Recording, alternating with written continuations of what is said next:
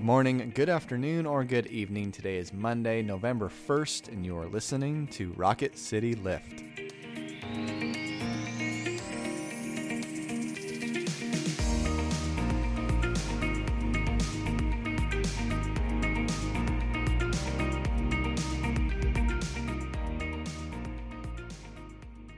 Hi, everyone. Welcome to Rocket City Lift. I'm Tara Bulger, And I'm Brett Goodeman. and we come to you three times a week and try to bring a bit of a spiritual lift to your day. Today, we're going to hear about the prophet Elijah. But before that, let's begin with prayer. Let us pray. Lord God, in all that we do today, may we recognize your goodness and your love and your grace. When we see pain, may we come to you for healing. When we see hurt, may we come to you for healing. And may we be agents of change in this world. We pray this all in your name. Amen. Amen. Our passage today is from 1 Kings, the 19th chapter, verses 1 through 18. I think it's probably helpful if I give you a little bit of background on this story. The prophet Elijah has been called by God to confront the Israelite people who have been worshiping um, the god Baal. And so Elijah does that. Just previous to this story, Elijah has had essentially a big showdown, a showdown in the desert, um, where he um, challenges the god Baal to um, to start a fire, um, to all have all these supernatural things occur, and God clearly wins. And then after that, Elijah takes all of the prophets of Baal and um, executes them essentially. And so that's where our story picks up. Ahab told Jezebel all that Elijah had done and how Elijah had killed all the prophets with the sword. Then Jezebel sent a messenger to Elijah, saying, So may the gods do to me, and more also, if I do not make your life like the life of one of them by this time tomorrow. Then Elijah was afraid. He got up and fled for his life and came to Beersheba, which belongs to Judah. He left his servant there. But he himself went a day's journey into the wilderness and came and sat down under a solitary broom tree. He asked that he might die. It is enough now, O Lord, take away my life, for I am no better than my ancestors. Then he lay down under the broom tree and fell asleep. Suddenly an angel touched him and said to him, Get up and eat. Elijah looked, and there at his head was a cake baked on hot stones and a jar of water. He ate and drank and lay down again. the angel of the Lord came a second time, touched him, and said, Get up and eat, otherwise the journey will be too much for you. Elijah got up and ate and drank. Then he went in the strength of that food forty days and forty nights to Horeb, the mount of God. At that place he came to a cave and spent the night there. Then the word of the Lord came to him, saying, What are you doing here, Elijah? Elijah answered, I have been very zealous for the Lord, the God of hosts. For the Israelites have forsaken your covenant, thrown down your altars, and killed your prophets with the sword. I alone am left, and they are seeking my life to take it away. The Lord said, Go out and stand on the mountain before the Lord, for the Lord is about to pass by. Now there was a great wind, so strong that it was splitting mountains and breaking rocks in pieces before the Lord. But the Lord was not in the wind. And after the wind, an earthquake but the Lord was not in the earthquake. And after the earthquake, a fire, but the Lord was not in the fire. And after the fire, a sound of sheer silence. When Elijah heard it, he wrapped his face in his mantle and went out and stood at the entrance of the cave. Then there came a voice to him that said, What are you doing here, Elijah? He answered, I have been very zealous for the Lord, the God of hosts. For the Israelites have forsaken your covenant, thrown down your altars, and killed your prophets with the sword. I alone am left, and they are seeking to seeking my life to take it away. Then the Lord said to him, Go, return on your way to the wilderness of Damascus. When you arrive, you shall anoint Hazael as king over Aram. Also, you shall anoint Jehu, son of Nimshi, as king over Israel. And you shall anoint Elisha, son of Shaphat of Abel Meholah, as prophet in your place.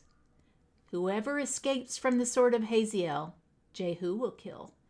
And whoever escapes from the sword of Jehu, Elisha shall kill. Yet I will leave seven thousand in Israel, all the knees that have not bowed to Baal, and every mouth that has not kissed him. This is the word of the Lord. Thanks, be, to God. Tara, there is so much in this text, uh, in this narrative. What jumps out at you at first? Um, well, you know, tongue in cheek, right? What jumps out at me is that um, all Elijah needs is a nap and some cake. um, but maybe I'm reading myself into it. Eisegesis. Um, there's so much here. I think the more I read this, I read it and hold it up against the story that came just before. So here's what I mean. Um, in the story right before this, Elijah runs to Ahab in order to have this showdown. But in this story, he's running from Jezebel. Um, in uh, this story, um, you know, Elijah is feeling like he has no hope. And in the story that we just read, it's full of hope because God so soundly defeats um, the prophets of Baal. And so there's just a lot. For instance, um, he runs to Mount Horeb, which is where God is. I'm looking at my notes over here in case y'all are listening, and I don't know why because I can't read them.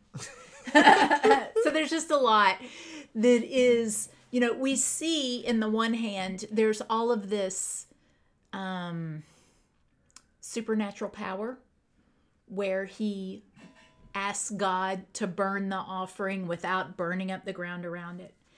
But in this passage, God's not in all the supernatural stuff, God is in the silence. So, all that to say, Brett, I haven't narrowed it down to one thing. What about you?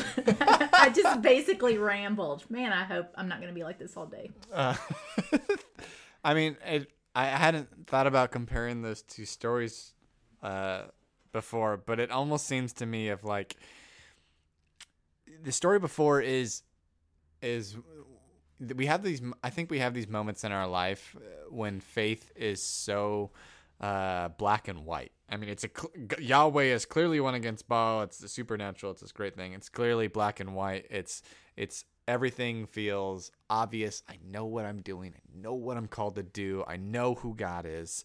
And it's, you know, typically that happens at like a retreat or, or something. It's just black and white. And then immediately you have the gray of life uh, mm-hmm. that hits Elijah and, yeah. and the narrative that we're have that we have. And probably why, you know, this is one of my favorite stories in the Bible because of because I've experienced so much gray in my life. of, of, you know, how many times have we gone to God and be like, you know, I've been zealous for you. I've done what you've wanted, and things still kind of suck.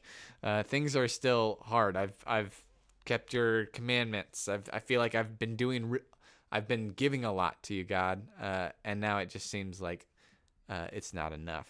Um, and in that, uh, we run away, we try to hide, uh, and then where God meets us is in that sheer silence, um, that sheer. Uh, again, after the supernatural has passed, um, God still meets us in that area, and so I think this this really lovely meeting uh, of of God can both meet you in on the mountaintop with such clarity, but God can also meet us in the gray confusion, terrifiedness of life. I do think this I say this all the time in worship because it's literally one of my favorite things about John Calvin, right? Which he said, um, to know God is to know yourself. To know yourself is to know God. So, what Calvin meant is if we can fully grasp who we are in our sinfulness, then we can also grasp who God is in God's graciousness and vice versa. So, I think what we see here is the real humanity of Elijah. And it is about difficulty, right? Elijah wants to follow out God's call, but it has gotten too hard. And haven't we all been there?